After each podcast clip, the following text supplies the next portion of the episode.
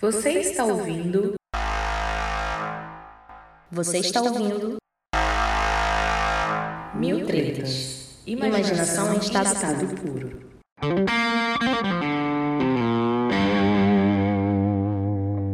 Olá, seres humanos de todo mundo. Tire o seu chapéu de alumínio e vem com a gente. Aqui quem fala é o André Walker. Cara, tem umas coisas sobre marketing no Brasil que me deixam realmente assustado. Fala galera, aqui é o Felipe Nakadakari e eu tô começando a achar que se associar a eliminação do chapéu de alumínio no mundo é o melhor marketing que a gente podia fazer nesse podcast. Eu sou o Vinícius Gambetta, da agência de bolso, e eu tô extremamente assustado com o sobrenome do Felipe, cara. ah! não, não fique, não fique. esperava por isso. A gente costuma falar que é uma. É tipo uma magia do Harry Potter. Que na escola de magia asiática ele faz edição de áudio e corta a parte e tal. Ah, é. Eu queria, eu, eu, queria saber como seria o nome da escola de magia e bruxaria asiática, mas enfim. Então, é. Vinícius... Pode ser, pode ser. Então, ó, Vinícius, para começar, a gente sempre começa com o momento carteirada. O momento carteirada, ele não tem a intenção de pagar de superior, de mostrar nenhuma superioridade nem nada. É só um momento que a gente usa para que o convidado né, chancele ali as, as próprias, os próprios conhecimentos em relação àquilo que ele vai falar. Então, se você puder falar para a gente um pouco da sua formação, ou coisas que não sejam acadêmicas, mas que tenham ajudado na sua formação, e o que você faz.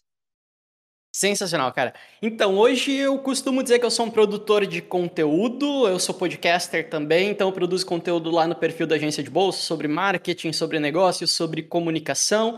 Eu tive agência de publicidade durante seis anos, eu acho que foi isso que me deu mais bagagem para fazer o que eu faço hoje. Já trabalhei como freela, já passei por todas as, as etapinhas de uma agência. É, formação, eu sou formado como técnico de informática e agora eu estou indo para o Canadá daqui uma semana, aí sim para fazer uma graduação em gestão de negócios digitais, que daí vai ser. Aí sim eu entro no mundo acadêmico, mas até então todo o meu conhecimento é tácito mesmo de estar tá trabalhando ali, metendo a cara no negócio. Acho que é mais ou menos por aí.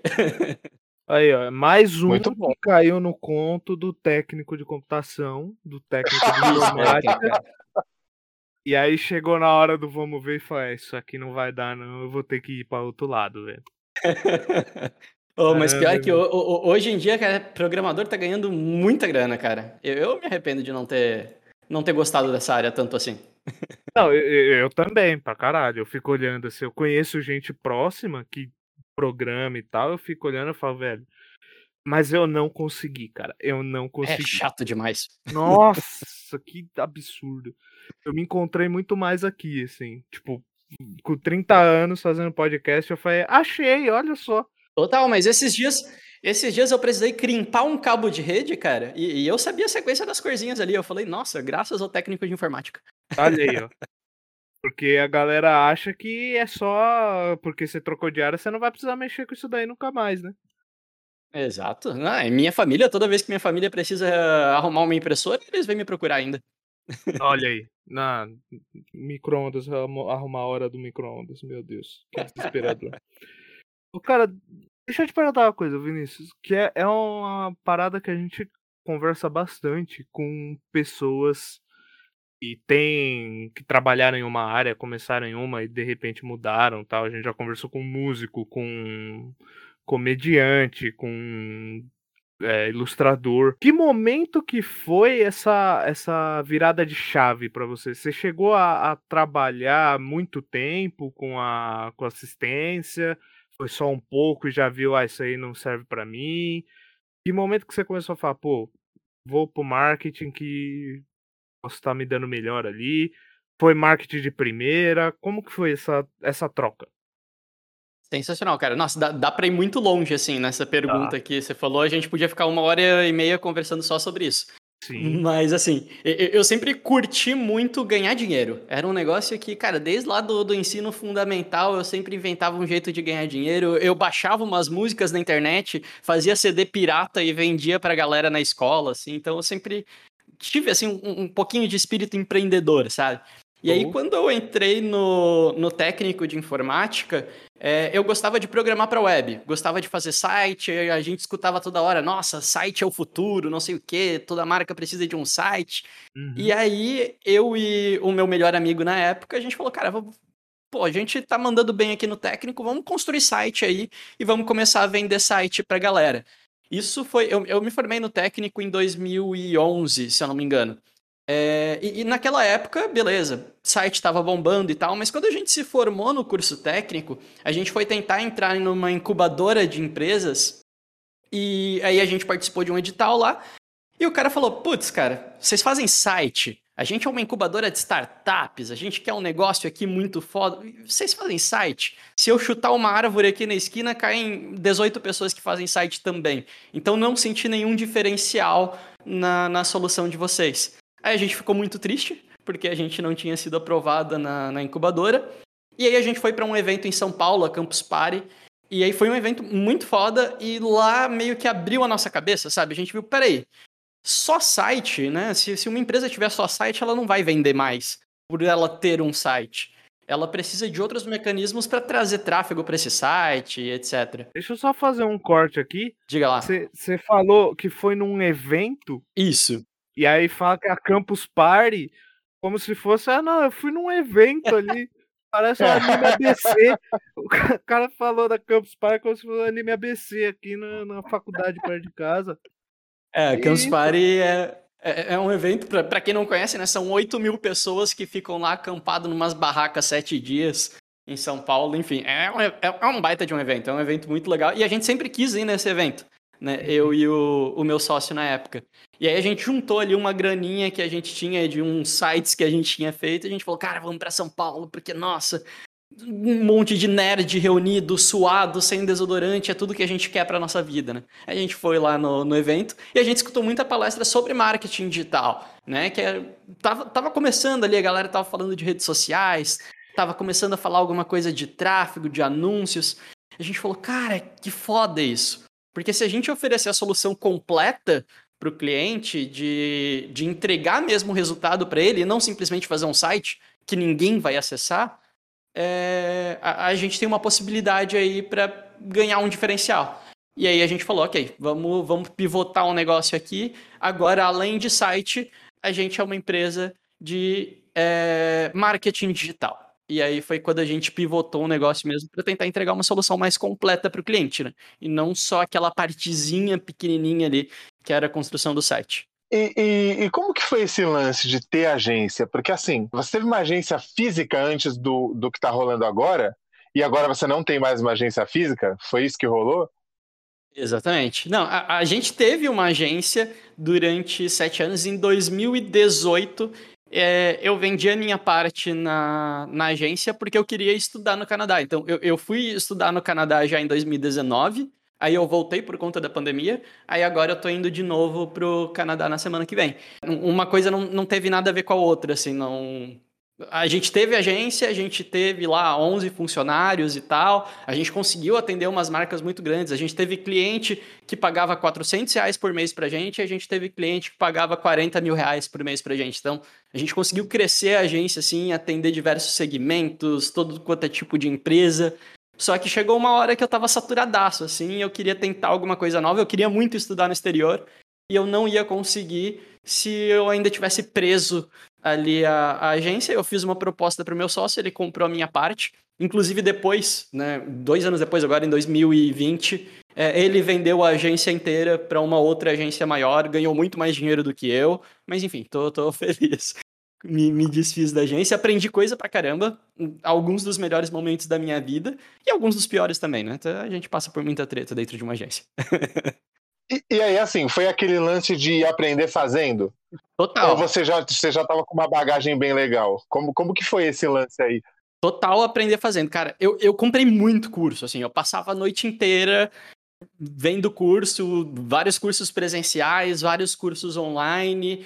Putz, vou aprender sobre tráfego, vou aprender sobre isso. É, eu já gostava da área de design, então o meu sócio ele era mais da programação do site, eu era mais da parte de design. Então, para produzir um conteúdo, fazer uma pecinha ali para o Facebook e tal, eu já manjava de fazer. E daí eu fui entendendo um pouquinho mais da teoria por trás do negócio, né? Pô, qual que é o horário legal de postar, produção do conteúdo, texto, etc. E a gente sempre teve uma visão de querer crescer a empresa. Então entrava uma, uma graninha, a gente já contratava mais alguém para ajudar a gente para suprir uma, uma habilidade que a gente não tinha. Então a gente não mandava bem texto, daí a gente já trouxe alguém de texto, a gente não mandava bem em vídeo, a gente já trouxe alguém de vídeo, e a gente foi tendo muito.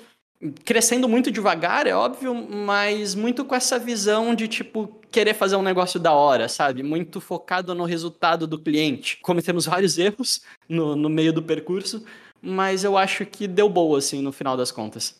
É, eu não sei, cara, se é se isso é, é sensação minha, mas a gente, o, o Felipe, eu, o resto, porque a gente tem meio que uma equipe, né, que, que faz o programa aqui.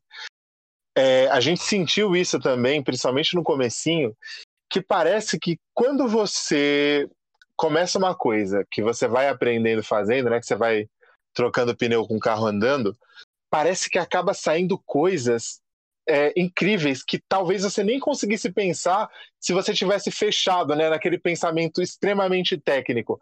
Parece que fica, eu não sei, eu tenho a impressão que às vezes fica muito hermético, né? se você, sei lá, o seu caminho, se você tivesse cursado publicidade ou, ou cursado marketing, alguma coisa assim, talvez muita coisa legal que você fez não tivesse saído daquele jeito, né? Ou será que eu estou viajando muito?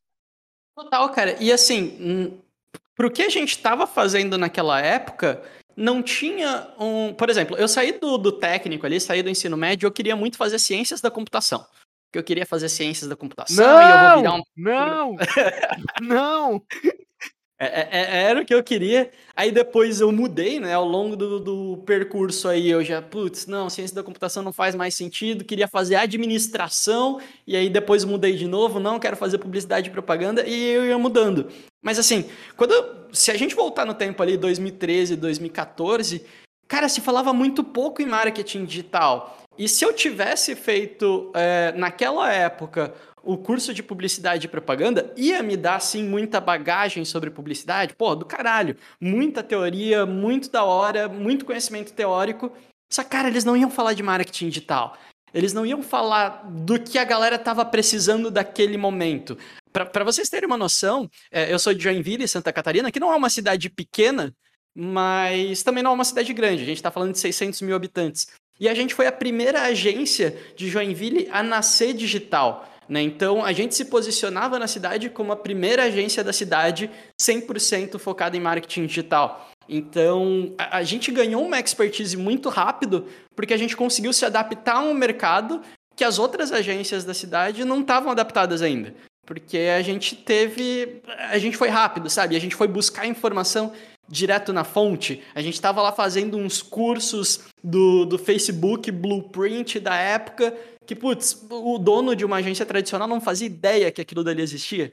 Então, assim, acho extremamente importante ter uma faculdade, tanto que agora eu estou buscando esse, esse conhecimento mais acadêmico, mas eu acho que para aquela época e para o que o mercado estava pedindo naquela hora, mesmo sem saber, eu acho que a gente tomou a decisão certa, assim, porque isso deu uma agilidade de mercado muito grande para a gente. Se a gente tivesse ido para o mercado mais tradicional de publicidade e propaganda, talvez a gente tivesse demorado muito mais a engrenar, assim como vários dos nossos concorrentes demoraram muito para entrar nessa área. É, e é engraçado, né? Você comentou do, do cara da agência tradicional, né? E assim, é, é uma coisa que eu falo, por, que eu já comentei com o André algumas vezes. Eu vejo isso na própria área de tecnologia, né? Você vai falar desse, desse ramo tecnológico, a marketing digital, a própria área de computação em si, beleza, era a profissão do futuro, era a profissão que, tipo, meu, daqui a pouco vai estar tá todo mundo fazendo isso, vai ser muito importante, mas ninguém nunca imaginou, não se entendia, né? Eu tenho 30 anos, a André 31. 15 anos atrás, 16 anos atrás, não se imaginava que ia ser tão rápido. E você Uhum. falou da agência tradicional, o cara realmente ele não tá pronto para a velocidade que a parada vem. Porque aí começa a aparecer ferramenta que vai, você vai conseguir executar algumas tarefas muito mais rápido, né? O, o que eu Total. falo pro André é o seguinte: 15 anos atrás eu tava fazendo um curso de informática e o cara tava me ensinando a sentar no computador e abrir uma pasta do Word. Hum, digitação. Digitação. Tinha um módulo. O módulo do curso era o Word. Eu ia umas três aulas para aprender a mexer num documento do Word. Hoje isso daí é o mínimo para você trabalhar em qualquer empresa. É verdade, eu, eu fiz muito cursinho de bairro assim também, cara, de, de Photoshop, digitação, montagem e manutenção de computadores. O primeiro e-mail que eu criei foi num desses cursinhos, cara, que era um curso de internet básica, eu acho, alguma coisa assim. É, então. No caso da montagem e manutenção e até o Photoshop é uma parada um pouco diferente, né? A montagem e manutenção te ajuda a não ter, não ser cobrado 150 pau hoje em dia pro cara formatar seu computador, né? É, mas, mas ao mesmo tempo, né, quando eu fiz o curso de montagem e manutenção de computadores, é, a gente aprendeu a formatar um Windows XP, por exemplo. Jesus Que, amado. que, assim, ti- tinha uma dificuldadezinha ali, porque, pô, tinha que setar na BIOS e tal, não sei o quê. Cara, hoje em dia, nossa, eu fui instalar o Windows 11 no meu computador. Sério, um, um macaco consegue instalar esse negócio. cara. Não, é cloud, velho. É tudo cloud. É tudo nuvem e tá bom. E o bagulho vem. É o over the air que eles chamam, né? E foi, foi É rápido. fácil. Foi. Você passou de tipo 15 anos atrás, você tinha que montar o bagulho todo peça a peça. Hoje vem tudo, tudo do ar. Você tem uma placa. É bizarro. Cara, como é que foi no quando você começou? Você falou a questão do site e aí o marketing para ajudar o, o cliente. Te, te, qual que era o foco de vocês de cliente? Vocês pensaram mais corporativo? O que aparecer a gente vai fazendo? Chegou a fazer site para um, sei lá, um amigo seu que tava vendendo bolo na escola, Aham. bolo na porta do colégio. Cara, quando, quando a gente começou, a gente pegava absolutamente qualquer coisa. A gente só queria fazer site. A gente tava doido, assim, pra fazer qualquer coisa mesmo e, e soltando no mercado. O primeiro site que a gente fez foi pra uma. é- Era tio de uma amiga nossa do colégio. E a gente fez um site, ele tinha uma loja de móveis sob medida, alguma coisa assim. E a gente fez o site pra eles. Cara, a gente não fazia ideia de quanto é que cobrava no site. Porque a gente era gurizão ainda ali no, no ensino médio. Cara, pô, todas as minhas contas eram meus pais que pagavam, tá ligado? Então eu não tinha noção da realidade. Do, do que eu- só queria ganhar dinheiro pra comprar uns Doritos, sabe? E aí meu sócio também não, não tinha noção do que, que era o negócio. Esse site, né, a gente falou, não, a gente faz o site assim, assim, assado, não sei o quê. E aí o cara perguntou pra gente, beleza, mas quanto que vocês vão cobrar? E a gente ficou com muito medo do cara não fechar, porque é- é- era nosso primeiro projeto. Então a gente falou, ah, 50 reais a gente faz o site pra ti. a gente fez um site por 50 reais, cara. E, assim, quando a gente foi apresentar o site, o cara perguntou, ah, mas e o domínio ali, né? E eu quero um ponto .com e tal. Daí a gente ah, não, a gente já vai registrar pra ti. E aí eu lembro que na época o domínio .com.br custava 25. E a gente ficou com medo de cobrar o cara. E aí a gente pagou também do, do nosso bolso. Então, na prática, o site saiu por 25 reais. Porque me- metade foi pro domínio, aí os 25, 12,50 pra cada um, dá uns 3 Doritos. Exatamente. E a gente ficou felizão, cara. A gente ficou felizão porque a gente tinha feito um, um projeto, assim, né? É, com o tempo a gente, cara, no começo a gente apanhou bastante, assim, principalmente até a gente entender que a gente queria entrar na área do marketing digital, a gente apanhou muito, porque a gente não, não fazia ideia do que, que era ter uma empresa. Eu lembro que uma vez a gente fez um site para um cliente, é, e aí ele ligou pra gente, depois que a gente tinha cobrado ele, ele ligou pra gente falando: Ah, não, beleza, eu já vou fazer aqui o pagamento para vocês, eu só preciso que vocês me enviem a nota fiscal. E aí eu falei: Caralho, o que, que é isso, cara? O que, que é nota fiscal? Enquanto ele tava falando comigo no telefone, eu tava pesquisando no Google o que é nota fiscal, porque eu não fazia ideia do que, que era isso. Tipo, ninguém te ensina, sabe, o que, que é uma nota fiscal e por que, que você precisa fazer isso. E, e aí a gente apanhou muito, quando a gente decidiu virar uma empresa de marketing digital, e aí teve todo um esquema que a gente participou do, do, do edital para entrar na incubadora, etc. E aí a gente conseguiu entrar numa incubadora de empresas, aí mudou da água para o vinho o negócio.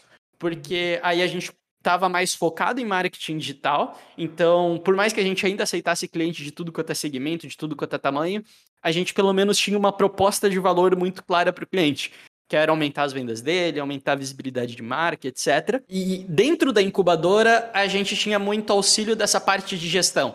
Então a gente tinha consultoria financeira, a gente tinha consultoria mercadológica, consultoria de preço e de pessoas que realmente entendiam o que, que era ter uma empresa uhum. e ajudaram a gente. Então, eu, eu, sei que é um privilégio, assim, talvez não, não é toda cidade que vai ter uma incubadora de empresas, um projeto mantido desse jeito, mas quem tiver oportunidade, cara, procura. Se tem alguma incubadora, alguma aceleradora nessa cidade, porque ajuda demais, assim. Eu não sei se a gente conseguiria ter tocado a empresa com a quantidade de erros que a gente tinha por simplesmente não saber como é que funcionavam as coisas, sabe? Nossa, eu, Cara, como, como que as empresas descobrem que precisa de um contador, sabe? Se ninguém te avisa disso. É, como é que o primeiro, né? O primeiro cara que precisou de um contador, ele descobriu que ele precisava, né? Antes do Google existiam empresas. Como que as pessoas descobriam o que, é que elas precisavam fazer, cara? Ah, porque, ah, hoje em dia ainda tem o Google. Embora ainda seja um problema, porque eu não sei o que, que eu tenho que per perguntar para o Google, né? Quando eu estou montando uma empresa. Mas de qualquer forma, hoje ainda tem ali o Google, tem um canal no YouTube, alguma coisa para te auxiliar. Mas antes do Google, como que elas sabiam o que, que elas precisavam fazer? É difícil, cara. é, é muita coisa que, na real, nem precisaria ser tudo isso, né? Porque, tipo, às vezes eu tenho a impressão que é uma burocracia que parece que ela é feita para você não abrir a empresa, porque, meu, Total. eu tive já, eu tive já, por exemplo, loja de camiseta, cara, para você registrar, para você fazer o registro, para você legalizar as coisas, mano, é uma burocracia inacreditável. E como eu tinha o um total de zero reais para investir na burocracia, eu tive que aprender tudo sozinho. E é um inferno tem lugar no mundo que você entra num site, você dá três cliques, essa empresa tá aberta, tá ligado? É tipo simples assim. Cara, esse negócio da, da burocracia é, é, muito real. E assim, a gente teve que mudar recentemente de, do Simples Nacional para o lucro presumido, e no mesmo momento a gente decidiu vender produto físico, e aí a gente tem que pagar um IS, ICMS para cada estado diferente. É terrível, cara. E, e, uma das coisas que, que mais pegava a gente assim no início da empresa é que, cara, você tem que pagar os impostos. Ninguém te diz o quanto que você tem que pagar de imposto, você tem que descobrir. Mas eles sabem o quanto que você tem que pagar de imposto, porque se você pagar errado, você tá ferrado. Então, porra, por que, que vocês não me dizem o quanto que tem que pagar, sabe? Por que, que eu tenho que ficar descobrindo toda hora? E, por que, que eu tenho que adivinhar, demais, né? Cara. Porque o leão não... vai estar tá na minha porta aqui. O é, leão é vai um estar tá aqui cobrando. Assim, cara. Não, e olha só, cara, deu. Inclusive, essa semana, bastidores aqui, é, o meu financeiro vai ficar putaço que eu tô revelando as coisas. Mas essa semana a gente recebeu um e-mailzinho do contador falando que caímos na malha fina por conta de uma diferença de 190 reais nas nossas contas. Então tem lá 190 ah, reais que estão perdido. e que o, a malha fina não sabe do que, que era esses 190 reais. Só que assim, eles falam, você tem 190 reais de diferença. Eles não explicam em que conta tá isso, eles não explicam de que mês é isso, eles não explicam é, o que, que a gente lançou diferente, eles só falam, tem 190 reais aí. Se vira para descobrir de onde que veio isso, e, e, eles não querem só que você pague o, o, imposto em cima disso, eles querem que você descubra o que, que é e, e explique para eles o que estava de errado. É, é bem complicado, é, cara, bem complicado. Você tem que falar, você tem que descobrir da onde que é o que eles te falaram que você tá devendo. Isso, mas se você falar errado, você tá ferrado. Porque, Do assim, eles jeito, né? sabem o que que tá errado, aparentemente. Isso, Nossa, isso parece quando você. Parece quando você namora, e aí o seu namorado ou namorada fica pistola com você, e aí você pergunta: o que aconteceu? Não, você sabe o que você fez, mas o que, que aconteceu, pelo amor de Deus? Você sabe o que você fez. Aí você começa a chutar, e a cada vez que você erra, você toma aquele tapinha, sabe? Ou então você, você tem que enfrentar uma cara feia. O governo é, é o parceiro ou parceira que fica dizendo: você sabe o que você fez. Cara, é não sei não, eu acho que isso daí é mais coisa de namorada, hein? Eu tenho, eu tenho Mas olha só, Ah. Eu, eu, eu, não, não curto ficar comparando muito e síndrome de vira-lata e falar, nossa, olha só, o Brasil é uma merda e tal. Mas, cara, a gente tava vendo como agora a gente vai morar no exterior, para abrir uma empresa no exterior também, a gente tava vendo em que lugar é mais interessante abrir uma empresa. Na uhum. Estônia, você consegue abrir uma empresa em coisa de 15 minutos, você abre 100% online, você já sai com toda a documentação prontinha ali. Você pode operar do Brasil e depois que você tem um tempo de operação de empresa e que ela está gerando lucro, etc., você pode aplicar para você conseguir residência permanente na Europa a partir dessa empresa. É, é, é tipo. Sensacional, cara. Não, é, Nossa, é, foda que assim, é, é, tipo, a gente tem, obviamente, a gente tem um monte de coisa legal, tipo, sei lá, é, se a gente for comparar né, sistema de saúde nosso com os Estados Unidos, a Sim, gente é demais. primeiro mundo. Mas o que me deixa triste é que tem tanta coisa boba que a gente poderia melhorar e a gente poderia estar tá já né, fazendo fazendo robô aí e não tá por causa de bobagem. É bem triste. É, eu acho que vai chegar um momento ainda, que nem você falou, cara, a gente tem um sistema de saúde unificado que é muito foda, vai lá, tá, tá cheio de problema, mas, porra, olha o tamanho do Brasil. E, e, é muito foda o nosso sistema de saúde. O nosso sistema bancário, cara, é muito foda. O, o, americano paga as coisas em cheque ainda. A gente tá com Pix aqui, sabe? Sem burocracia nenhuma para transferir dinheiro. Só que às vezes a gente fala, nossa, vamos pegar toda essa burocracia que a gente economizou em uns negócios mó da hora e vamos jogar tudo, sei lá, para abrir empresa. é, então.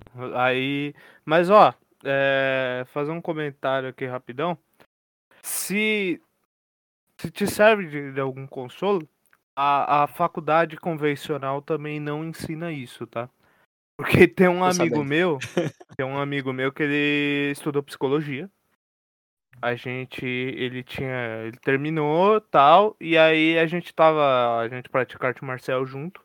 A gente tava treinando uma época lá para fazer um exame de faixa e no mesmo período ele falou: "Meu, Peguei uma menina da faculdade aqui, a gente vai alugar uma sala ali num prédio junto e vai dividir uma sala e fazer um consultório. Falei, pô, legal, da hora. E aí ele, tipo, ele sabia fazer um cartão. Ele falou, não, eu vou num lugar aqui numa gráfica para fazer um cartão, um logo e só.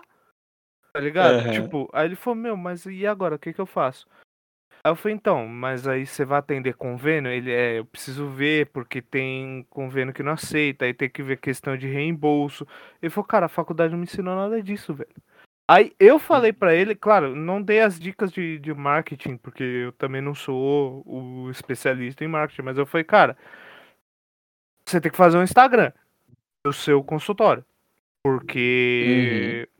Só o cartão físico não, você vai fazer o quê? Você vai ficar andando na rua entregando isso aí? A gente vai, vai fazer parte do nosso treino? Você quer que a gente saia correndo pela cidade entregando o seu cartão? Você faz um Instagram e vai mandando. E aí, filho, seus posts, aí eu não sei como, é te, como te ajudar, mas a gente pode dar uma pesquisada aqui. Então, assim, ele tava total, isso falando da faculdade de psicologia, né? Mas no geral é bem assim, ele estava totalmente preparado na parte técnica do trabalho que ele ia executar. Mas as burocracias, para citar o termo que a gente está mais usando, zero, zero, zero, zero. E assim, professores uhum. totalmente qualificados, mas nada. Por nada, assim, tipo, nem uma aulinha de ah, como se promover, como se lançar autoimagem, nada, nada, nada, nada, nada. Eu fiquei impressionado, assim, eu falei, cara, bizarro isso. É, é, é, bem difícil achar esse tipo de conteúdo, cara. A uhum. minha esposa, ela é financeira da, da empresa e ela tá fazendo agora um MBA em gestão financeira. Justamente porque ela queria entender como que é esse lance de CMS, onde que ela entra para calcular o imposto, não sei o quê. E aí, uhum. tipo, as aulas é basicamente falar sobre motivação, sobre acorde às seis da manhã, não sei o que. Ela tá mó decepcionada, assim, porque não tem nada muito prático, sabe? Então, ah. acho que ah. ainda a galera peca muito na didática, no, no conteúdo que, que vai passar nesses lugares. Não, os caras só sabem falar agora, trabalho enquanto eles durmam. É bem, ah. é bem vibe coach, assim, cara, o MBA que, que ela comprou. É, velho. Meu Deus, já saquei na hora. Hora que você for acorde seis da manhã, velho, é trabalho enquanto eles dormem. É isso aí.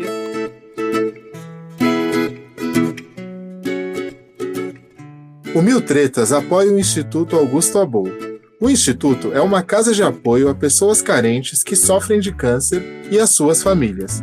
O Instituto atua para fornecer toda a estrutura e apoio necessários para manter as famílias e as casas de pacientes que enfrentam o câncer. Hoje, o Instituto apoia dezenas de famílias e, com a sua colaboração, pode apoiar muito mais.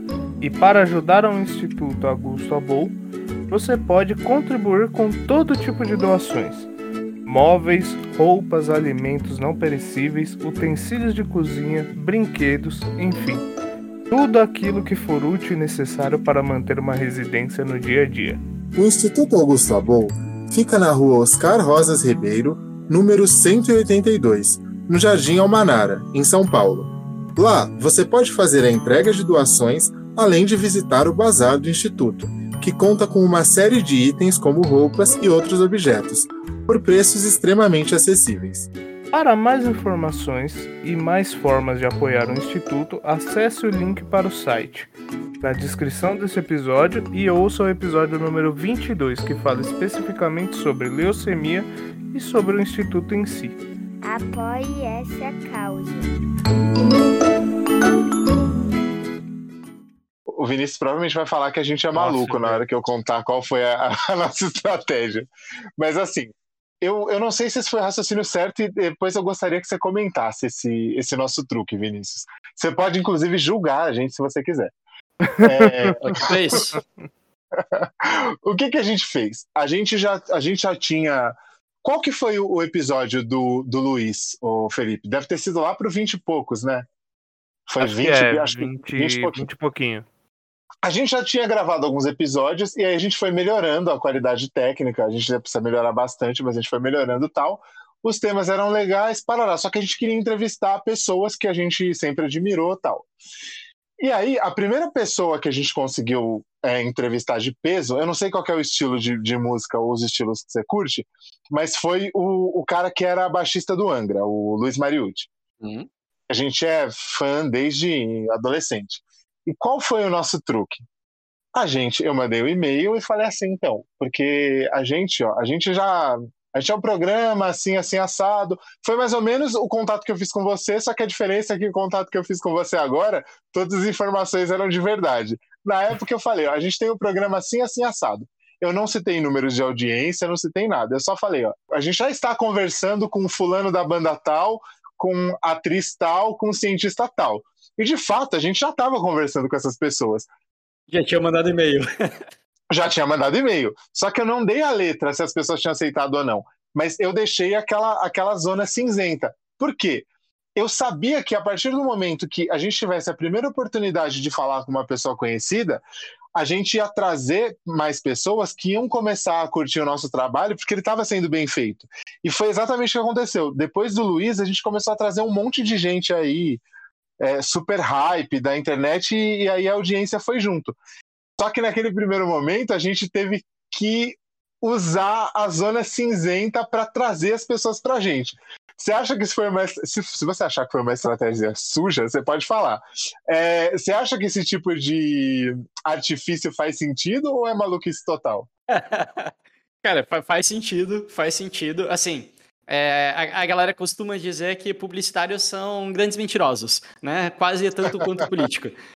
Mas não é que a gente mente, é que a gente diz a verdade de, de uma forma melhor trabalhada. É, eu não cheguei a fazer exatamente como você, assim, mas eu, eu, li um livro um tempo atrás que é Como Mentir com Estatística, que eu recomendo que todo mundo leia esse livro. É, e eu, eu lembro que eu tirei alguns insights assim de tipo, cara, eu posso falar que o meu podcast cresceu 300% nos últimos dois meses. Não importa se ele tinha três é, ouvintes e foi para nove. A pessoa não precisa saber disso. Mas se eu mostro um gráfico de crescimento do podcast que ele aumentou 300% o número de ouvintes, essa é a minha, minha verdade, sabe? então, dá para você falar a verdade, assim, meias verdades, meio que, assim, ó, a culpa é sua que interpretou errado. Não vou dizer que é completamente errado, não, não é maldade. Você não tá fazendo mal para ninguém. Você só tá ali tentando tirar ali uma vantagenzinha em cima da interpretação das pessoas. Não, não vou considerar errado, não, cara. Não, não vou te julgar. já fiz coisa parecida já. Eu costumo falar que estatística e porcentagem ela é uma ela é uma arma que ela pode ser suja, mas ela pode ser ela pode ser usada para um mal necessário ou só para o mal mal, né? Exato. Porque é aquela velha história. Se o André tiver duas maçãs, o Vinícius uma e eu nenhuma, e a gente for uma comunidade, sei lá, estatisticamente cada um tem uma maçã por pessoa, mas eu passo fome e o André tá esbanjando. Exato. então você manipula da forma que convém, né? Tem um outro livro que é muito legal, que é do Ryan Holiday, que é Acredite, Estou Mentindo, o nome do livro, que é Confissões de um Manipulador das Mídias. Que ele fala muito sobre como que ele utilizava a manipulação, é, utilizava a, as notícias, os blogs de notícias, etc., para gerar buzz em cima de marcas. É um outro livro muito legal que fala um pouco é, sobre isso. E aí, aí, a gente também poderia ficar mais de duas horas aqui conversando só sobre o que é ético, o que é moral, etc. Né? É, mas quando você usa assim, para tipo, cara. Eu preciso dar o meu jeito, sabe? De, de ter a minha marca reconhecida, etc. Se você não está prejudicando ninguém no meio do caminho, eu acho que não tem problema. Você também não está mentindo, né? Você só está ali dando o teu jeito de, de mostrar a tua cara. É, de, de aparecer, né? E uma coisa que a gente que a gente reparou também, o André falou no começo na questão de aprender sozinho, foi bem o nosso nosso podcast, o nosso caminho, ele foi bem esse, né? Inclusive, eu não sabia, eu não tinha a menor ideia de como editar áudio. eu tinha um computador aqui que ele é muito antigo, o André lembra. Várias vezes eu mandei mensagem para ele e falei, cara, eu fui abrir o Word e o bagulho travou e eu vou ter que reiniciar. e aí perdi é o que eu alterei do episódio. Nossa, para abrir o aplicativo de edição era um inferno. Às vezes para gravar, eu tive que ele tinha uma ventoinha que ele esquentava, ela começava a rodar, saía no áudio. O André falou, cara, que, que diabo é isso que tá aí no fundo, velho? Muito bom. E a gente foi, foi indo fazendo, só que isso gerou alguma, algumas questões. A questão da urgência, né? Precisava fazer. O, o aprender sozinho ele tem, ele tem muito valor, né? Eu acho que o brasileiro valoriza demais, às vezes, ele supervaloriza o aprende sozinho mas, em algum, algumas áreas, mas ele tem um valor muito importante, que gerou um dos episódios mais fantásticos que a gente tem, modéstia à parte falando, na parte de edição, que inclusive foi um dos que deu ao André o emprego que ele tem hoje. Olha isso, Faz rapaz. sentido. Faz sentido. Faz sentido. Foi é, muito bom. Ah, eu tava pensando aqui numa outra coisa que tem muito a ver com isso que a gente acabou de falar. É, a gente tem, meu, agências e, e profissionais e, e, e parará.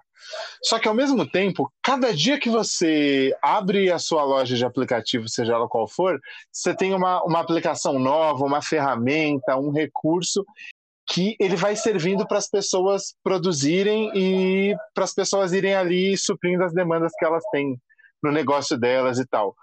Tipo, como que é o lance de os profissionais da área competirem com isso? Porque tá chegando num, num nível que as pessoas têm cada vez mais facilidade, né, para fazer as coisas. Qual que é o lance para diferenciar a pessoa que é o profissional daquilo e, e, tipo as coisas que ela pode agregar a alguém que, que tem na mão essas ferramentas todas? Cara, excelente pergunta. O dia que vocês trouxerem algum convidado aqui que ele saiba a resposta, por favor, me envie esse episódio. Eu tô querendo saber também. Porque, cara, é, é, muito difícil, assim, velho. É muito, muito difícil. Eu, eu, considero essa parte mais difícil da, da minha profissão hoje em dia, assim, de tá, cara, tem que estar tá antenado, tem que saber o que, que saiu de novo, tem que saber qual que é a ferramenta que vai me ajudar a ganhar ali 4 milésimos de produtividade, que isso no final do ano vai se converter em umas férias no Caribe. Enfim, cara, É, é, muita coisinha, é muito detalhe que você consegue automatizar para tipo, ganhar um pouquinho de tempo que vai te permitir fazer alguma outra coisa. E, e, aí, fora isso, tem redes sociais novas surgindo a todo instante, aí você precisa pivotar e aprender a trabalhar com elas, porque se você não começar a trabalhar com elas, você fica para trás. É, é, muita coisa, cara. É aquele fear of missing out, né? Tipo, porra, é, é o medo de estar tá toda hora eu achando que eu tô perdendo alguma coisa. E é muito difícil lidar com isso, cara. Muito difícil lidar com isso mesmo. Às vezes eu meio que desapego, eu falo, é isso aí, vou, vou seguir aqui a minha vida um pouquinho só que aí passa uma semana, duas semanas que eu não consumo nada diferente, ou que eu não estou testando uma ferramenta, eu já penso que eu estou ficando para trás de alguma maneira. Então, não sei como resolver esse problema. Desculpa decepcionar. Mas é, eu acho que esse é um problema que as pessoas vão ter que lidar cada vez mais daqui para frente, cara. Tem, tem muita solução diferente, tem muitos caminhos diferentes. E se você não tiver maturidade para escolher um caminho, focar nele, e é isso aí, e, e não, não ficar toda hora tentando encontrar qual que é a grama mais verde, é, você meio que vai pirar, cara. Vai pirar, porque sempre vai ter alguma coisa melhor, sempre vai ter alguma coisa que é tendência, sempre vai ter alguma coisa que parece que dá mais resultado do que aquilo que você está fazendo. E, ô, ô Vinícius, você começou direto no marketing digital, né? Na época que você começou, eh, eu vou fazer um preâmbulo aqui para montar a minha pergunta. Já tinha. Preâmbulo, cara, que, que palavra maravilhosa. a gente tem uma mania feia aqui de usar termos que. Não, ninguém, eu, eu, vou adicionar usaria. agora. Eu vou adicionar agora aqui na, na minha listinha de palavras bonitas que eu quero usar algum dia. Beleza. É... Quando você começou, já tinha Instagram, já era uma rede social mais forte? Ou ainda ia vir? Como que. Esse... Não, cara, a gente começou, tinha Facebook. Facebook, Facebook, era a rede social do, do momento, a gente produzia conteúdo para o Facebook. Inclusive, né, a, a, gente falava muito, né? A gente se, entrou como uma agência digital, a gente fazia na época Facebook e Google, basicamente, Uhum. E, e, a gente se posicionava muito, até de uma maneira um pouco arrogante, de dizer, tipo, cara, nós somos uma empresa de marketing digital, porque olha só essas agências tradicionais, que elas não conseguem se atualizar e elas nunca estão pensando. A gente sim entrega o que o mercado está pedindo agora, etc. E aí, beleza, a gente estava com esse posicionamento. Quando o Instagram começou a ganhar mercado, é, e, e, o Facebook foi ficando cada vez mais para trás, a gente demorou muito para se adaptar e começar a atender o Instagram também. E começar uhum. a produzir conteúdo para os nossos clientes para o Instagram. E aí, às vezes, a gente se olhava e falava, cara, lembra que a gente falava das agências tradicionais, que elas não estavam se atualizando? A gente não está se atualizando agora. A né? gente e... virou a tradicional, né? Exato, a gente virou a tradicional, beleza, do, do Facebook. Mas é, é, muito difícil você fazer esses movimentos de mudança. Agora tá bombando o TikTok. Cara, são pouquíssimas agências que sabem trabalhar bem com o TikTok e oferecem esse serviço para o cliente. Porque é isso, sabe? Daqui dois anos, talvez, vai ter ali as agências vão estar tá tudo no TikTok, porque elas precisam disso. Só que é muito difícil você dar esse passo de, de mudança, de você sair da inércia. É complicado, cara. Tá, e aí, aí entra na minha pergunta real.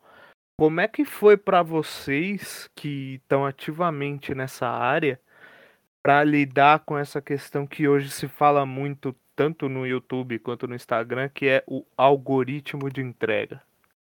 Uhum. Entender ele, tipo, ah, beleza, ele funciona assim, ele, ele muda, né, constantemente as regras, o, o próprio agora eu vou falar como o típico cara dentro da área de tecnologia, o, uhum. o dono ali da, da empresa que é dona do, do Instagram, ele tem uma megalomania de querer fuder os outros e colocar dentro do Instagram as ferramentas que os outros têm. E uhum. isso muda completamente o algoritmo né, de entrega, porque aí ele quer que aquela, aquela função tenha uma evidência então vai jogar a entrega para lá. Então o Instagram antigamente era só foto, aí de repente começou a colocar vídeo, depois mensagem automática, aí daqui a pouco veio o Rios.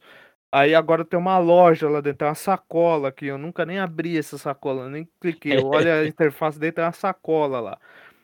Como é que é essas mudanças aí pra, pra vocês que estão ativamente na área? Ela pega muito no susto ou é meio que dá pra ter um feeling, assim, do, de como funciona? Cara, te dizer que quando eu tava na agência era desesperador. Quando eu tava na agência, cara, nossa, a gente precisa entender como que esse algoritmo funciona. E aí ia lá, daí o Zuckerberg anunciava uma mudança, daí já ferrava com tudo. E putz, o que, que a gente vai fazer agora? Daí o engajamento de todos os clientes caía, etc. E era terrível, cara. Eu, eu demorei muito pra entender é, que o algoritmo não é. É, é complicado dizer isso, mas vai lá.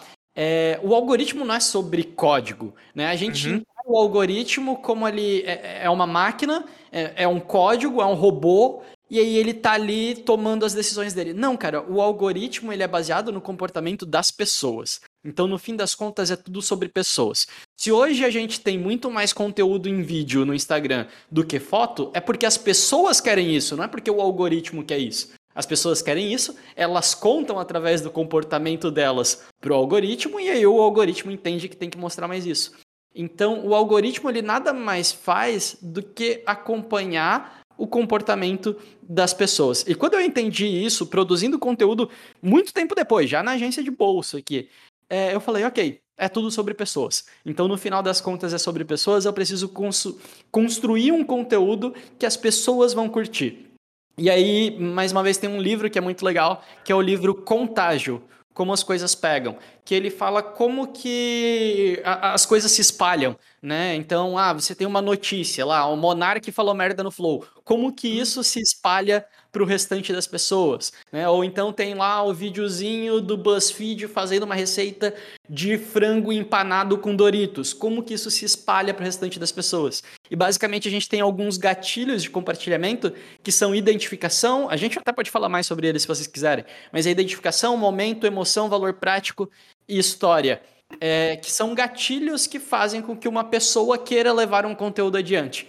E aí, quando eu entendi isso, eu falei, ok, então ficou mais fácil jogar o jogo do algoritmo, né? Então, porque eu entendi que tem pessoas ali por trás. Então, ah, tem lá o hackzinho, porque se você usar o sticker tal, vai fazer com que o alcance dos seus stories aumente. Sim, mas é algo muito pontual. Se você quer construir uma audiência no longo prazo, você precisa se preocupar com as pessoas que estão ali por trás desse algoritmo. E se você puder explicar pra gente, mais ou menos, esses gatilhos um pouco, você falou que a gente podia entrar um pouco mais nesse assunto. Bora? Ah, deixa, deixa eu só pegar meus slides aqui. Pega aí. pega. Inclusive, é um, inclusive é um comentário que eu tava reparando. Pra um cara que diz que não, não frequentou o, é, o estudo convencional, né? Entre aspas, você dá bastante referência de livros e, e tal. Eu achei interessante isso, achei legal. Cara, eu gosto demais, assim. E justamente por não ter frequentado uma faculdade, eu acho que eu sempre me cobrei muito nesse sentido, sabe? Então teve uma época que eu peguei o curso de publicidade e propaganda, eu baixei a grade do curso de, de uma faculdade que tinha aqui na, na região, baixei a grade inteira do curso e eu comecei a estudar matéria por matéria. Então ele falava lá, essência de marca. Aí eu ia no Google, pesquisava essência de marca e começava a aprender sobre aquilo, via vídeo no YouTube, etc. Então, assim, se eu fosse fazer um curso de publicidade e propaganda hoje, é, é, eu acho que eu teria meio que. Eu, saberia quase tudo que tá ali, sabe? Porque eu Sim. estudei a grade do curso inteira. Então eu sempre gostei muito de, de buscar conhecimento, assim. Mas enfim, esse conteúdo dos gatilhos e do livro Contágio, etc., é, é- é- sabe aqueles conteúdos que quando você tá numa roda de conversa e alguém pergunta, você fala, nossa, chegou o meu momento de brilhar? Porque é Uhum. algo que eu gosto muito de falar, cara. Porque é, é o que mudou completamente o meu conteúdo da água pro vinho. Basicamente, a gente tem cinco gatilhos aí é, que fazem uma pessoa compartilhar um conteúdo. Eu aprendi é, esses gatilhos em uma palestra que eu fui com um dos redatores-chefes do BuzzFeed Brasil. E eles utilizam isso para montar os conteúdos do BuzzFeed. E se você for observar, os conteúdos do BuzzFeed são muito compartilháveis. Os conteúdos que o BuzzFeed faz, quase todos eles viralizam com uma facilidade muito grande, porque eles seguem essas premissas básicas na hora de você montar um conteúdo. Então vamos lá. O primeiro pilar do conteúdo é a Uhum. identificação. Então, se você produz um conteúdo que ele gera identificação, esse conteúdo tem um potencial grande de ser compartilhado. O que é um conteúdo que gera identificação? É aquele conteúdo que eu olho e falo, putz, isso daí é muito eu. Então, sei lá, vamos supor, para alguém que mora fora do país, alguém vê um post lá do BuzzFeed que diz 10 coisas que fazem você sentir falta do Brasil. Porra, eu tô fora do Brasil. Eu vou olhar para aquele post e vou falar, isso é muito para mim, né? Ou então, a gente já viu vários desses. 10 frases que toda mãe diz, né? É esse tipo de conteúdo que gera identificação, que faz você olhar para aquilo dali e falar, caraca, isso foi feito para mim, é, gera muito compartilhamento. Dentro da agência de bolso, quando eu falo, ah, é, três tipos de cliente que eu tenho certeza que você já atendeu, é, ou como se livrar de cliente caloteiro. Eu estou falando de situações que todo mundo já passou, né? Todo mundo da minha audiência já passou. Eles vão olhar para aquele conteúdo e falar: nossa, esse conteúdo foi feito para mim. Então esse é o primeiro gatilho de identificação. O segundo gatilho é de momento, você falar sobre o que as pessoas estão falando. Né? Hoje a gente pede muito marcas que estejam ligadas, que, que saibam conversar, que saibam entrar na conversa e contribuir para essa conversa. Então, o Monark foi lá, falou besteira no, no Flow, é, eu fiz uma análise de sentimentos das redes sociais é, vendo qual que foi a reação do público com essa fala do Monark, eu fiz um post sobre isso. E, e, putz, esse post bombou pra caramba. Tá, tá lá com mil comentários, 40 mil curtidas. Porque eu entrei no assunto que tava todo mundo falando, sabe? Não é sempre que a gente consegue entrar no assunto, mas se a gente está falando sobre algo que as outras pessoas também estão comentando, ele tem uma chance muito grande de ser compartilhado. É, deixa eu só, só pedir um comentário adicional em relação à parte do assunto do momento. É, o timing o timing da, da postagem, ele varia de acordo com o assunto? Ou é melhor fazer na hora que ele tá quente mesmo? Bom, melhor é obviamente fazer na hora que ele tá quente. Mas tem alguns assuntos assim que eles podem, tipo, você comentar um pouquinho depois, pode dar tão bom quanto ou até melhor. Ou na dúvida faz na hora que ele tá bombando mesmo, que é o que vira. Cara, eu acho que pra gente tirar proveito desse gatilho de, de momento, a gente precisa fazer assim o, o quanto antes. Aí é importante você não fazer só o, o quanto antes para simplesmente por fazer, né? Então uhum. imagina que sempre que você está numa roda de conversa, tem uma galera conversando sobre um assunto aleatório ali. Se você chegar ali e falar sobre um assunto que a galera já falou antes, você vai ser chato. Se você chegar ali e não contribuir com absolutamente nada, só repetir o que as outras pessoas estão falando, você vai ser chato. Se você chegar ali e falar sobre algo nada a ver, você também vai ser chato. Qual que é a forma de você entrar nessa roda de conversa que vai ser da hora? É você chegar ali e contribuir com aquela discussão. Mostrar um ponto de vista que as pessoas ainda não olharam, trazer alguma informação nova, é, contribuir de fato com aquela discussão. Então a pergunta é sempre essa: eu consigo entrar nessa roda de conversa agora e contribuir com essa discussão? Se eu não puder, tranquilo, deixo passar e eu pego o próximo trem que vier. Se eu conseguir, aí beleza, aí sim eu consigo produzir um conteúdo sobre aquilo dali. Então, mas se você deixar passar muito, assim, você até pode fazer o conteúdo depois, não tem problema. Mas aí eu acho que você não consegue é, pegar esse, essa heurística, né? Você não consegue pegar essa, esse gatilho do momento. Que é muito legal, cara. Então Entendi. a gente falou de identificação, a gente falou de momento. O terceiro gatilho seria o da emoção. Né? Então, qualquer conteúdo que desperte uma emoção nas pessoas, ele vai gerar muito compartilhamento. Então, pode ser, eu posso deixar o pessoal triste, eu posso deixar o pessoal feliz, pode ser algo engraçado, pode ser algo que deixa as pessoas muito putas. Enfim, se você despertar uma emoção, as pessoas vão compartilhar mais aquele conteúdo ali. E aí, se a gente para para ver é, o, o, lance do Monark, por exemplo, que foi o que mais bombou aí na, nas últimas semanas, é, a gente tem ali, gera muita emoção o negócio dele, é, fala muito sobre algo que está no momento, né, que está todo uhum. mundo discutindo, e tem um, um, certo nível de identificação ali, porque algumas pessoas se identificam com o posicionamento dele, algumas pessoas se identificam com o posicionamento contrário ao dele. Então você começa a acumular esses gatilhos e as chances de dar boa o, o seu conteúdo é muito grande, sabe? Então, identificação, momento e emoção. O quarto gatilho que a gente tem aí é o de valor prático, que é quando você ensina alguma coisa para alguém. Então a pessoa tinha o conhecimento X, depois que ela consumiu o seu conteúdo, agora ela tem X mais um. Né? E aí pode ser qualquer tipo de valor prático. Você pode ensinar, sabe, sabe aqueles videozinhos? Quando eu abro meu Facebook é só isso que eu vejo. Aqueles videozinhos de life hack, que daí ele te ensina como que você tira o parafuso que está espanado. Sempre tem uns negócios assim, né, cara, que é uhum. é maravilhoso. Então, é, isso é valor prático. Você está ensinando alguma coisa para alguém. É, um, um, artigo de mestrado, se você entra lá no LinkedIn, a galera que faz textão no Medium, etc., é valor prático. O conteúdo da agência de bolsa, valor prático. Esse podcast aqui, acredito que ele tenha muito valor prático. Então a gente está ensinando alguma coisa para as pessoas. Valor prático é o quarto gatilho que a gente tem aí.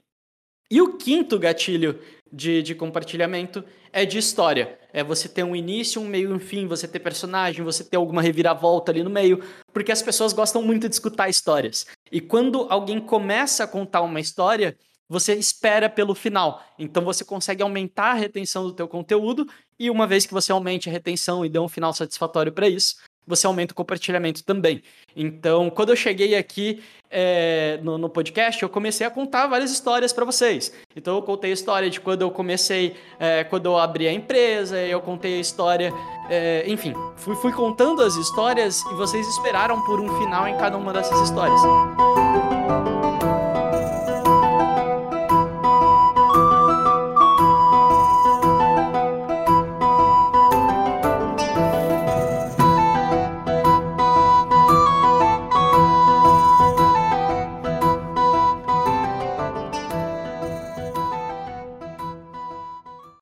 Vou, a gente vai entrar no momento Marília Gabriela dessa, dessa conversa. que é onde a gente, é, que é onde a gente. É a parte da conversa que a gente tenta sacar da pergunta mais clichê possível para relembrar aí os tempos de né, TV dos anos 90.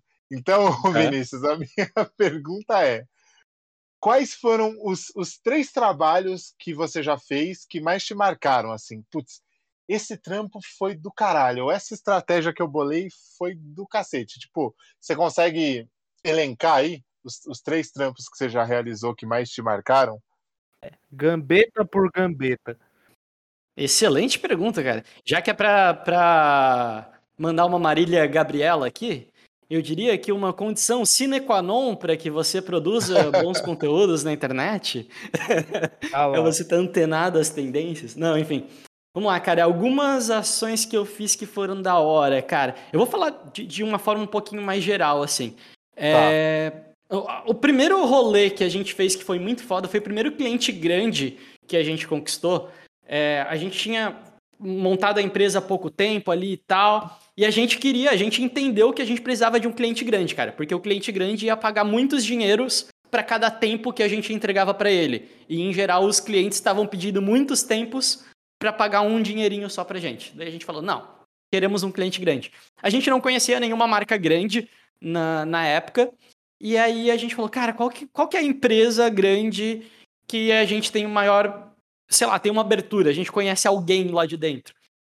E aí tinha a, a instituição de ensino que a gente tinha feito curso técnico, era uma das maiores universidades aqui de Santa Catarina. E a gente falou, cara, vamos nesses caras, só para ver qual é que é. Aí a gente perguntou para um dos nossos professores como é que fazia para conversar com o diretor-geral da, da parada. É, o professor mandou a gente conversar com a fulana de tal lá na secretaria, Giane o nome dela, maravilhosa. E a Giane conseguiu, não sei porquê, uma reunião com o diretor-geral de uma das maiores universidades do sul do país, é, com, com dois garotos que tinham acabado de abrir uma empresa. Uhum. E aí a gente chegou lá, fez uma proposta pro, pro cara muito. Cara, eu me dediquei demais para fazer aquela proposta pro cara. Ele gostou muito da, da nossa audácia, né? Do, do nosso coragem de, de propor uma solução para uns caras que eram tão grandes. É, mas ele falou, cara, nem a pau que eu vou colocar a marca da minha empresa na mão de dois moleques. Mas vamos fazer assim: tem um curso aqui que é um curso de, de EAD que a gente não está dando muita bola e eu deixo vocês fazerem uma campanha para esse curso.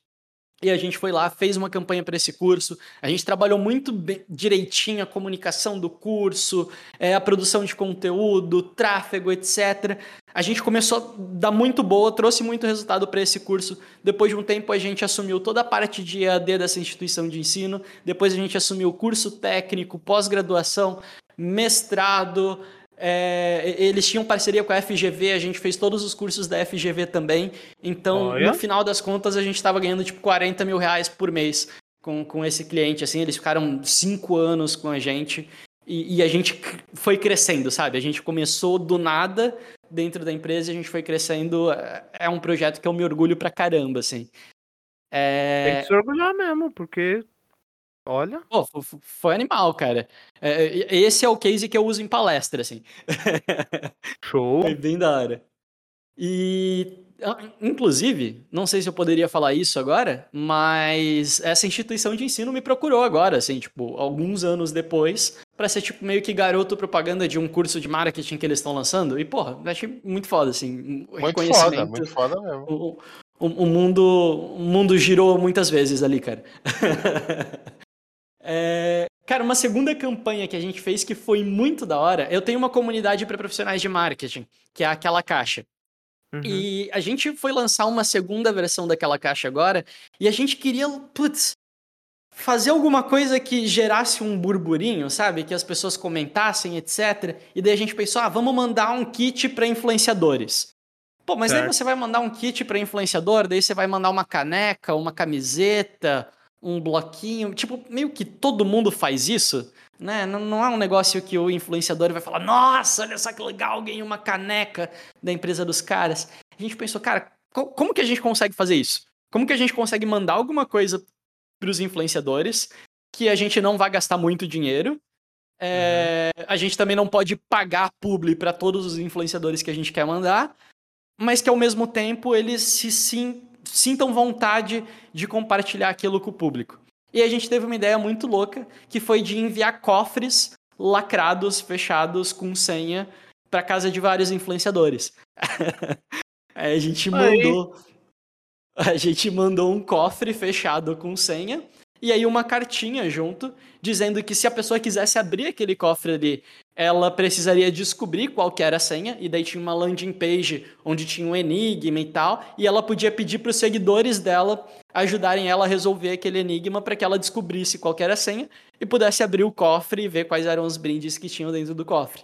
É, ou, se ela não conseguisse, ela tinha que ir no evento que a gente ia ter no dia tal, né, tinha que participar do evento online, que lá a gente ia revelar a senha dos cofres. Então, cara, foi muito da hora, assim. Todos os influenciadores que receberam o cofre publicaram e pediram pra galera é, engajar e, e pra galera descobrir qual que era o enigma. Porque, porra, tu tá com um cofre trancado dentro da tua casa, tu quer saber o que tem ali dentro, sabe? A gente trabalhou muito essa questão da curiosidade. E foi bem massa, cara, foi bem massa mesmo. É, foi uma das ações mais divertidas que a gente já fez e, e, com um custo bem baixo, assim. A gente teve que comprar os cofres, a gente comprou ali no Mercado Livre uns cofres baratinhos e, e que saiu muito mais barato do que se a gente fosse pagar publi para todo mundo ali. E Meu, genial. Uma... Genial. Foi muito massa, cara. É, teve uma galera que ficou com medo, assim, que pensou que pudesse ter alguma coisa explosiva dentro do. Cofre, do cofre. com Antrax, tá ligado? Sei lá. Nossa, velho. É, tipo. Abriu o cofre, bum! E te falar que eu tive essa ideia assistindo Una Bomber na Netflix. Olha lá, olha lá, olha lá, olha lá. Que é um seriado justamente que fala sobre um cara que enviava cofres que explodiam, mas enfim. É... a, a ideia foi legal, cara. Foi, foi, foi do bem. É... E aí, uma terceira coisa, cara. Eu vou falar de um outro projeto que a gente tem também, que ele tá um pouquinho stand-by, mas que foi uma das coisas mais divertidas que eu já fiz na internet, que a gente tem um perfil no Instagram que se chama Clientes do Mal, onde a gente publica diálogos que as pessoas têm com o cliente. Então a pessoa tem um diálogo bizarro com o cliente, ela vai lá, ela manda essa história pra gente, a gente oculta os nomes e, e, e a gente publica essa história. E, e é muito divertido, cara. É muito divertido mesmo. Ela se baseou em um perfil gringo que tem que é Clients from Hell. E Putz, a gente conseguiu, tipo, 18 mil seguidores em coisa de dois meses, cara. E aí eu não tô conseguindo publicar mais, eu tô desde, desde o ano passado sem publicar. mas eu queria muito retomar esse projeto e foi uma das coisas mais legais que eu já fiz de produção de conteúdo na internet também. Retome, por favor. Colo- Coloquei aqui no meu roadmap agora. Superou minhas expectativas, porque toda vez que o entrevistado conta que uma das coisas que ele mais gostou de fazer foi algo que poderia ter levado ele pra cadeia, tipo o esquema dos cofres, eu acho sensacional. É, É. Sim. Assim, eu, eu poderia contar da, da, da história também do- da- das piratarias, do- dos CDs piratas que eu vendia na escola, mas é que eu acho que já prescreveu o crime. Eu, eu acho que já- eu já fiz algumas coisas que poderiam me levar pra cadeia, cara. Não, não me orgulho disso. quando ele falou pirataria, eu achei que ele ia falar, não, eu fui pra Nassau já, comprei um navio. Aquele dia que eu roubei um navio foi muito da hora. É, tipo, desse naipe. Cara, muito Olha, bom, velho. Eu, não- eu não posso falar nada porque eu era o cara que no ensino médio conseguiu transportar um sofá para dentro da sala do Grêmio, do qual eu era presidente, e eu alugava esse sofá para os casais conversarem. Então eu sou uma pessoa horrível, eu não posso julgar ninguém. É... Felipe. Cara, não, o- o André, ele tem uma história que eu acho sensacional, que... Cara, eu posso contar essa que não dá nada. Ele tava com um grupo de amigos dele no Meu carro. Deus, o convidado vai achar que eu sou um psicopata, cara. Não, cara, não, essa é boa. O, ele tava, eu tava num grupo de amigos, né? Num carro, num rolê assim, andando na rua. E do lado colou um carro que só tinha mulheres, né? Aí aquela conta, ah, beleza, tem um número equivalente aqui. Só que não tinha como combinar nada, porque os carros estavam andando. A ideia do André no banco de trás foi: cara, aproxima o carro, abre o vidro. Abriu o vidro do carro que ele tava, abriu o vidro do outro carro, ele jogou o celular dele dentro do outro carro e ligou, ligou pro celular dele.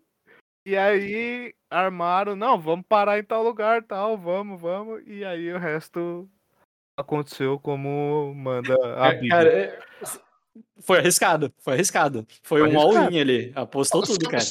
Sobre- principalmente porque era um V3, né? Você lembra do V3? Naquela época não tinha como bloquear o Nossa. celular. Perdeu, perdeu. É, Era isso e já era. Mas é, enfim. Muito bom, cara. Ô, ô, Felipe, lança a sua Marília Gabriela pro Vinícius agora. Ah, cara. Porra, o ca- o cara, já contou tudo, velho. Não, não- não sei, eu não, não consigo pensar em nada que eu, que eu vou tirar dela. A gente conseguiu até o spoiler já. Olha aí, Olha, Rafa. isso, isso é- olha, eu, tenho, eu tenho uma coisa aqui, pra gente encerrar, eu tenho uma que eu tô curioso desde que você falou lá no começo. Qual que é o lance do Canadá? Por que, que você vai pra lá? E, e quando que você decidiu isso daí? De, de Boa. partir pra lá? Boa, cara. E meu carinho. En- Então, cara, é... quando eu fiz 18 anos, o meu pai ele não tinha grana pra, tipo, bancar minha faculdade, não tinha grana pra me dar um carro, não tinha grana pra, pra nada, sabe? É, E aí, quando eu fiz 18 anos, meu pai chegou e ele me deu 7 mil reais. Que ele falou, cara, olha só, filho, não, não vou conseguir te comprar um carro, não vou conseguir pagar a tua faculdade, mas tem aqui, ó, eu fiz uma poupancinha aí, eu consegui economizar 7 mil reais pra ti, você faz o que você quiser da tua vida com esses 7 mil reais. É, e aí eu peguei essa grana, que, porra, já foi um puta privilégio, achei muito da hora. E, e eu fiquei pensando, cara, o que, que, que eu faço com isso, tá ligado? Será que eu faço uma faculdade agora? Eu dou entrada numa faculdade? Será que eu vou fazer algum outro tipo de curso? Será que eu dou entrada num carro e tal? E aí eu comecei a olhar pra minha família e eu pensei, cara, minha família. Vai lá, tem, um monte de gente na minha família que fez faculdade, quase todo mundo na minha família tem um carrinho. Mas, porra, ninguém nunca viajou pro exterior, cara. Eu não tinha ninguém na minha família que tinha viajado pro exterior. E eu falei, porra, eu vou fazer isso, cara. Eu vou fazer isso que vai ser um negócio diferente, eu vou ter um monte de história pra contar. E aí eu peguei esses 7 mil reais, na época eu fazia estágio e tal, ainda tinha, tinha uns freelas também que a gente fazia construindo o site, etc. Juntei mais uma graninha e eu passei quatro semanas no Canadá. E, e- e foi absurdo, assim, o quanto que eu evoluí como ser humano nessas quatro semanas que eu tinha passado lá, cara. Porque eu tive que aprender a viver sozinho, eu tive que aprender a lavar roupa, eu tive que aprender a, a me virar em inglês na rua, que meu inglês era terrível. Ainda é, na verdade. Mas aí eu tive que aprender a lidar com, com circunstâncias completamente absurdas. E foi uma, assim, sem mentira, foi uma das experiências mais legais que eu tive na minha vida. A outra experiência muito da hora que eu tive também foi da viagem para a China que, que eu ganhei, que eu, que eu comentei ali com, com vocês. Mas enfim, foram duas coisas. É, assim, ter ido para um outro país foi uma das coisas mais da hora que eu já fiz. E eu sempre fiquei com essa vontade de voltar. E aí eu casei e tal. É, em 2018 eu vendi a minha parte na agência, tive alguns episódios de burnout, etc. Eu falei, ok, vou, vou fazer isso agora. Agora eu tenho uma grana, agora eu consigo ficar mais tempo. E aí eu fiquei seis meses no Canadá. E aprendendo inglês, né? Desenvolvendo, tirando esse Joel Santanês da, da, da minha fala. E aí eu fiquei com a minha esposa, minha esposa ficou apaixonada pelo país também. E quando a gente estava, a gente teve que voltar para o Brasil por conta da pandemia, começaram a fechar aeroportos, etc. E quando a gente estava no avião voltando para o Brasil, a, a gente conversou, cara, vamos voltar, vamos voltar para ficar, porque é, é, muito legal isso. Tipo, Vira o avião, volta, dá minha volta no avião que eu quero voltar. é, foi quase isso, cara. E aí a gente ficou, né? Então, em 2019 a gente voltou, a gente passou todo o período de pandemia aqui no Brasil e criando o nosso plano para voltar para o Canadá e, se possível, para ficar, né? Então, agora eu estou indo para lá para fazer gestão de negócios digitais, que é como se fosse um tecnólogo, né? Um curso de ensino superior, mas ele não é um, um bacharelado. É, e aí o curso ele tem dois anos e depois eu posso ficar por mais três anos no, no, Canadá com permissão de trabalho. Então eu teria cinco anos garantidos aí de Canadá e nesse meio tempo eu posso aplicar para residência permanente. É, é, realmente foi uma experiência que a gente teve, a gente achou muito foda e eu tenho muita vontade de morar no Canadá, cara. É um país incrível, assim. Então, é, é mais ou menos isso. Deu a loucura e a gente tá indo. é simples assim. Simples muito assim. Bom. Muito bom. Sim, Simples nada, né? Na verdade, porque o dólar tá terrível e a gente tá, tá bem preocupado como que a gente vai sobreviver lá. Mas, assim, em, enquanto der para pagar, a gente fica por lá mesmo. Cara, eu, eu, eu, eu vou já, eu vou, vou falar ao vivo. Essa, esse papo, para mim, ele tá nos, nos top 5, sabe? Tipo, junto com Carlos Ruas e Hélio de la Penha nos meus episódios preferidos já. Já. Nossa! Já acendeu, isso, acendeu ao top 5 deste programa. Que honra. Então, eu, eu, suspeito que vocês dizem isso para todo mundo, mas fico lisonjeado. Porque, por isso que eu tô falando ao vivo, isso daqui vai sair no, no, no, no episódio. Bom, você pode. Aí você, você pode, é você pode escutar lá a gente no Spotify e ver se a gente fala para todo mundo ou não, cara. É, então. É, vou, vou, vou, dar uma conferida ali. Oh, eu só queria fazer um disclaimer aqui rapidinho, que eu disse que eu queria ir para o Canadá para ficar. É, uhum. se, se, tiver alguém da, da, imigração canadense escutando esse podcast, eu só vou ficar se vocês autorizarem, tá? Sossegado, galera. é, eu não vou forçar minha Não, não me dá ninguém, tá? Né?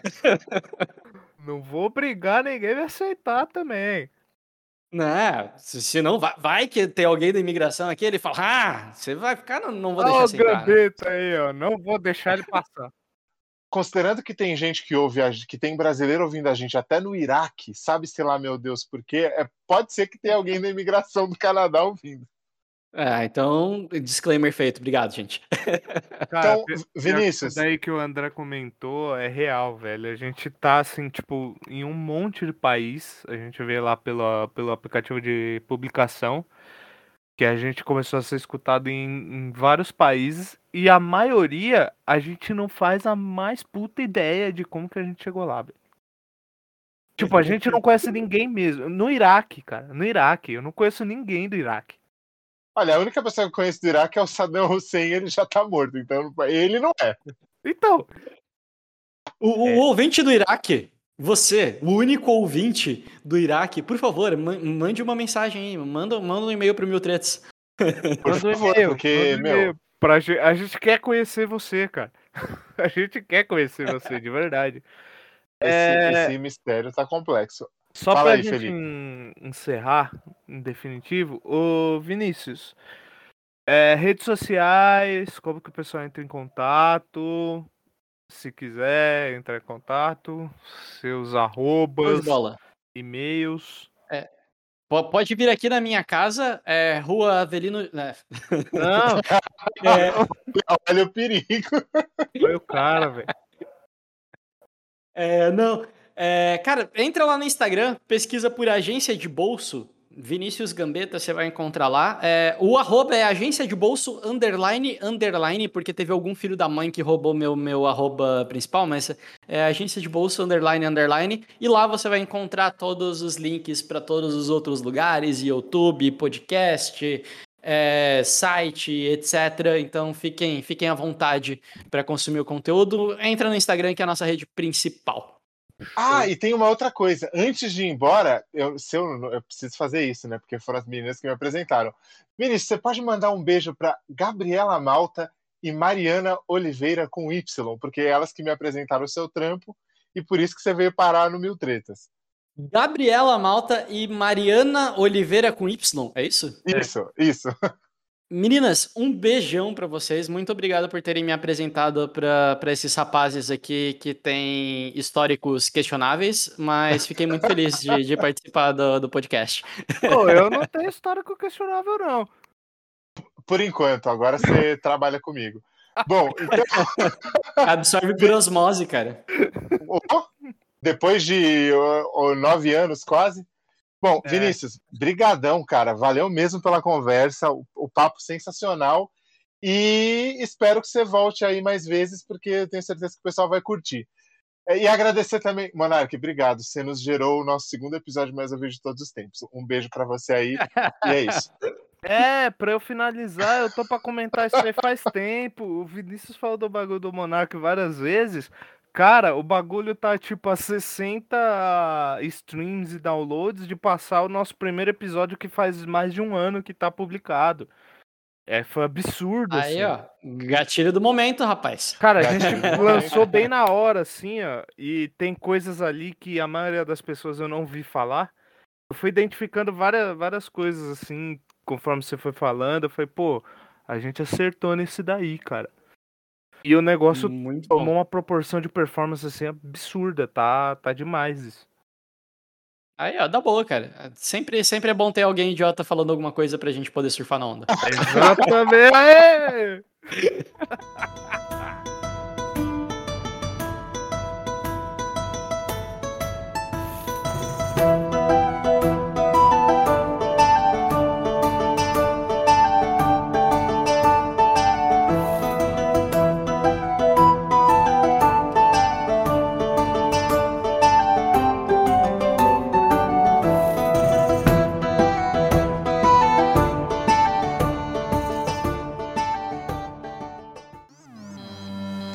episódio foi gravado e editado por Cancelistão Records.